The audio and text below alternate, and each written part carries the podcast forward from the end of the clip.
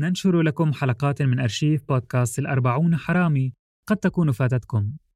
نتمنى لكم حسن الاستماع ولا تنسوا الاشتراك أينما تستمعون لنا كي يصلكم كل جديد.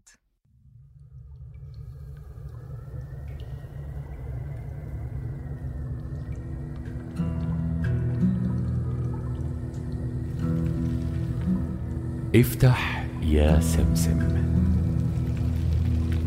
يا لقوة هذه الكلمات الثلاث فبها حصلت على ألذ ما في الحياة وبسببها لقيت حتفي أنا وزوجتي على أيادي الأربعين حرام.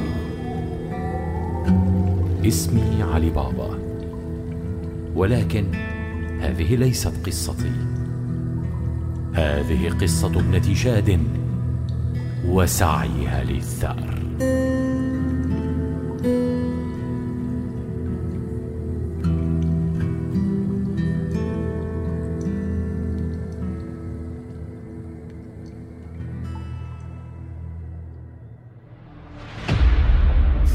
أخذ الرجل يزحف نحو السيف المرمي بعيدا إلا أن الفتاة ذات الشعر المضفر سحبت سكينا مغروزا بالحائط وأدركته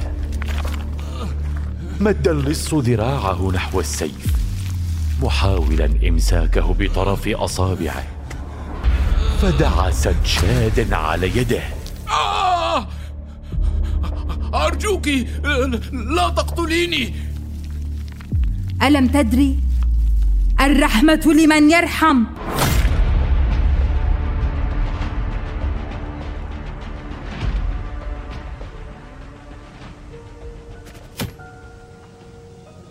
في الفجر الباكر يوم عيد ميلادها الثامن عشر. وقفت ابنتي شاد وسط حقل يتخلله ندى النهار البارد. حملت خلف ظهرها مجموعة سكاكين حادة وعيناها السوداوان تحدقان باللوح الخشبي المليء بالأهداف. ثم رمتهم واحدا تلو الآخر لتصيبهم جميعا. لقد أصبحت تصيبين الأهداف بسرعة. أتظنين أن هذا كاف لهزيمتي؟ التفتت شاد لتجد آسر يراقبها. شعره الذي بدأ يشيب لم ينقص من منظر قوة الحارس الذي تولى تربيتها طوال هذه السنين. كان حاملا سيفا يلمع بيده المرفوعة. سأهزمك بسهولة أيها العجوز.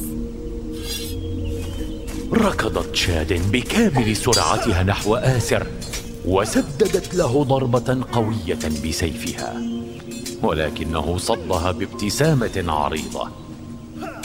إلى أن فاجأته شاد عندما بدلت فجأة يدها الحاملة السيف من اليمين إلى اليسار ثم قامت بنزع سلاحه.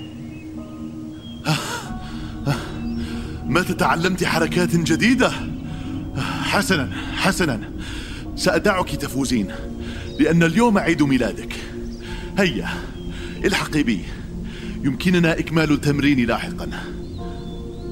عبرت شاد خلف آسر بوابة منزل كبير مزخرف ثم تبعته مرورا بأروقة تضج بالخدم التي تحضر وليمة إفطار فاخرة. لقد حرصنا أنا والخدم على تحضير أطعمتك المفضلة اليوم. ولكن أريد أن أريك شيئا قبل أن نأكل.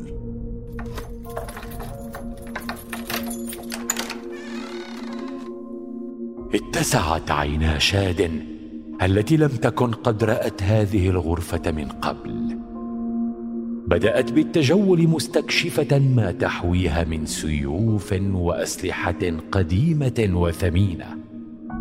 ثم وقفت أمام سيف مرصع بالفيروز تتأمله بتمعن. تناول آسر السيف المرصع وأخرجه من غلافه لتتفاجأ شاد باسمها المحفور على نصله إلى جانب اسم أنا. كان ينوي إعطائك هذا السيف فور بلوغك سن الثامنة عشر. لابد أنه تنبأ بأنني سوف أحتاجه. شاد علينا أن أصبحت جاهزة. والدليل؟ هذا السلاح. والدك أراد أن يعطيك هذا السيف لأنه كان معه عندما فتح كهف سمسم. إنه تذكار لأعظم إنجازاته وأراده أن يذكرك بإمكاناتك وما بإمكانك إنجازه أنت. بالضبط. وهذا ما أريد إنجازه. شاد علي لم يحسب حساب مصيره أو مصيرك أنت. عسر أنت وعدتني. لماذا قمت بتدريبي كل هذه السنين إن لم تردني أن آخذ الثأر بيدي؟ دربتك لكي تتمكني من الاعتناء بنفسك. ولكن هذا لا يعني أنك جاهزة لقتال عصابة من أخطر اللصوص في العالم. لقد مرنتني بما فيه الكفاية. سئمت من القتال المزيف والدروس المكررة. المكرر هنا هو هذا الجدال. لا يمكنك الاستمرار في تجاهلي إلى الأبد. سأنتقم منهم معك أو بدونك. ارتبك آسر بينما توجهت شاد باضطراب نحو الباب. ولم يشأ أن يتشاجر معها فتركها تغادر بصمت. دخلت شاد متجر عطار قديم واتجهت نحو رجل مسن يجلس خلف منضدة للبيع. وضعت شاد حفنة من النقود المعدنية على منضدة العطار بحزم. ولكن العطار تجاهل الأموال بلا مبالاة. ليس لدي وقت للدردشة اليوم يا فتاة. يجب أن أحضر العطور للزبائن. لدي ما يكفي لكي أشتري وقتك الثمين يا عطار. ولكن أخبرني عما أحضرت من مستجدات أولا. تجاهل العطار شاد وأكمل وضع بعض القوارير على أحد الرفوف بجانبه فقامت شاد بوضع المزيد من النقود بعنف على المنضدة أنت تعلم ما أريد. ألم تجدهم؟ أجل وجدت أحدهم. ولحظك إنه هنا. ماذا تعني بأنه هنا؟ هنا في المدينة. انصدمت شاد من هذا الخبر. من وجدت؟ هل هو أحد الأربعة الذين وصفتهم لك؟ أي وصف؟ لقد نسيت. يا للأسف خانتني ذاكرتي مجددا. وضعت شاد المزيد من النقود على المنضدة باستياء. أجل تذكرت الآن. إنه بالتأكيد ليس ذا الحدبة ولا ذا الرقبة المحروقة. ألم تقولي أن أحدهم امرأة؟ ملأ الغضب عيني شاد فأخذت إحدى القوارير الزجاجية وحطمتها بعنف ثم أمسكت بالعطار وهددته بها. ليس لدي وقت لهذه الألاعيب. تكلم. حسنا حسنا. إنه ليس أحد الأربعة الذين قتلوا والديك ولكنه ضمن الأربعين لصا الذين اقتحموا منزلك تلك الليلة وأنت متأكد؟ نعم نعم لديه الوشم الذي تحدثت عنه وشم عين حية أين أجده؟ قد لمحه أحد مصادري وهو يدخل أحد حانات الياقوت جاء لبيع بعض مستلزمات السحر الأسود وسيسافر فجر الغد. أفلتت شاد قبضتها من على رقبته متأثرة بما قاله. ثم أخذ العطار يرتب قميصه. هل أنت متأكد أنه في حانة الياقوت؟ أجل! إنه يمكث في حانة أبو حنة ولكنه مكان خطر لفتاة بسنك. أليس كذلك؟ يتوارى به العديد من الحثالة. وال... هل هذا كل ما لديك؟ إلى الآن. أنا بانتظار مصدر ثان لمعلومات قد تهمك مقابل سعر مناسب بالطبع وذلك إذا تمكنت من العودة سالمة غدا. فعادت شاد إلى المنزل ودخلت اسطبل الأحصنة بجانبه بسرعة. شدت شاد على رسن سهم فرسها ذات اللون الأسود الكاحل ولكنه قاومها بشدة وتراجع للوراء داخل الإسطبل. هيا يا سهم لا وقت لدي. لا يمكنني إضاعة وقت في إقناع آسر. نظرت شاد إلى الفرس الذي كان يحدق فيها وكأنه يوبخها.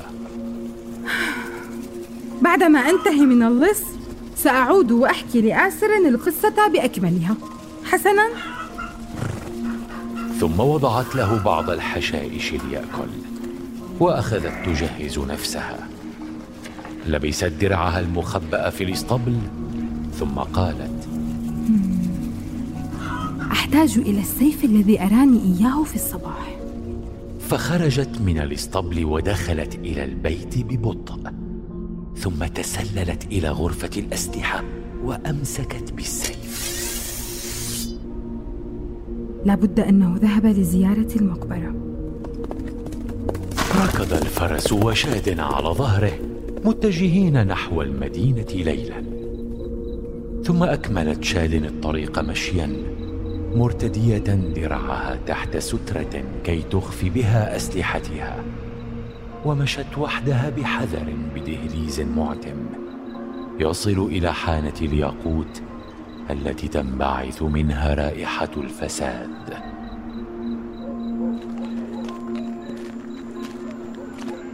طأطأت شاد رأسها وهي تتفادى المارة في الزقاق ونظراتهم المهينة. لماذا يمشي القمر وحده؟ هيا تعالي معنا. اكتفت شاد بتجاهلهما. ولكن أحد الشابين حاول أن يلمس شعرها. فدفعته بعيدا وقامت بتهديدهما فقط بإمساك خنجرها أمامهما. تبدو شرسة. دعها وشأنها أكملت شاد التعمق بحانة الياقوت. إلى أن وصلت لزقاق تنبعث منه رائحة البول ويتجول فيه الثمال المترنحون. فاستدلت منهم على اقترابها من حانة أبو حل ثم تسلقت جدار الحانة لاستراق النظر. زحفت نحو السطح الذي يطل على الحانة التي تصدر دخانا محملا برائحة الشواء. ثم أنصتت لحديث رجلين يجلسان حول نار مشتعلة. لدينا رحلة طويلة غدا سوف آخذ قسطا من الراحة. أيقظني عندما ينتهي الشواء. حسنا لك ما شئت. انتبهت شاد للوشم المخيف على عنق الرجل الذي قام للنوم. وارتسمت على وجهها ابتسامة ارتياح عندما أدركت أنها تمكنت من العثور على اللص. استغلت شاد وجود أحد المرافقين بمفرده وهبطت خلفه من على السطح ثم طعنته مخترقة بخنجرها عظام ظهره إلى أن انبعث الدم من فمه وألقته بهدوء على الأرض. ثم أمسكت بسكين من درعها ورمته على المرافق الآخر. ولكنه استدار وتفادى السكين الذي انغرس بالحائط خلفه. الصوت أفزع اللص الراقد الذي نهض غاضبا ليرى الفتاة الغريبة. من أنت؟ اندفعت شاد تجاه اللص بصرخة مليئة بالغضب. ولكن صد مرافقه سيفها بخنجره ثم حاول أن يطعنها إلا أن شاد سحبت يده ولوت ذراعه مسقطة منه الخنجر. بدا اللص مستنفرا وهو يراقب ما يحصل. هيا اقتلها! حاول المرافق أن يفلت ذراعه ولكن شاد ضربته بكوعها على وجهه مرة تلو الأخرى إلى أن سقط على ركبه ثم شدت رأسه للخلف ومررت سيفها على رقبته وذبحته بسرعة أمام أعين اللص ماذا تريدين؟ من أنت يا فتاة؟ أتريد المعرفة بالفعل؟ اسمي شادن شادن علي بابا علي؟ لا مستحيل. تقدمت شاد نحو اللص الذي دفع بفحم الحطب المشتعل عليها مما أفقدها توازنها ثم قام بضربها على معدتها وأوقعها على الأرض وسحب سيفا حادا بتكبر. أذكر والدك إنه لص تافه. أمسكت بسيخ الشواء المشتعل وغرسته بساق اللص وهي ما زالت على الأرض. ثم تعاركت معه بالسيف إلى أن ضربت يد اللص بالسيخ. فأفلت السيف من يده متألما وركلته بعيدا عن اللص. أخذ الرجل يزحف نحو السيف المرمي بعيدا. إلا أن الفتاة ذات الشعر المضفر سحبت سكينا مغروزا بالحائط وادركته مد اللص ذراعه نحو السيف محاولا إمساكه بطرف أصابعه فدعست شاد على يده آه! أرجوك لا تقتليني ألم تدري؟ الرحمة لمن يرحم.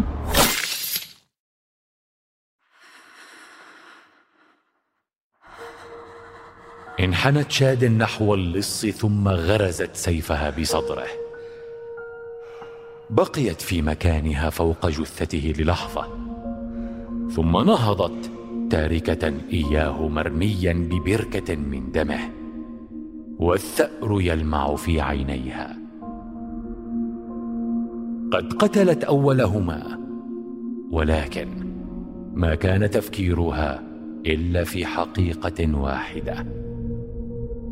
بقي تسعة وثلاثون.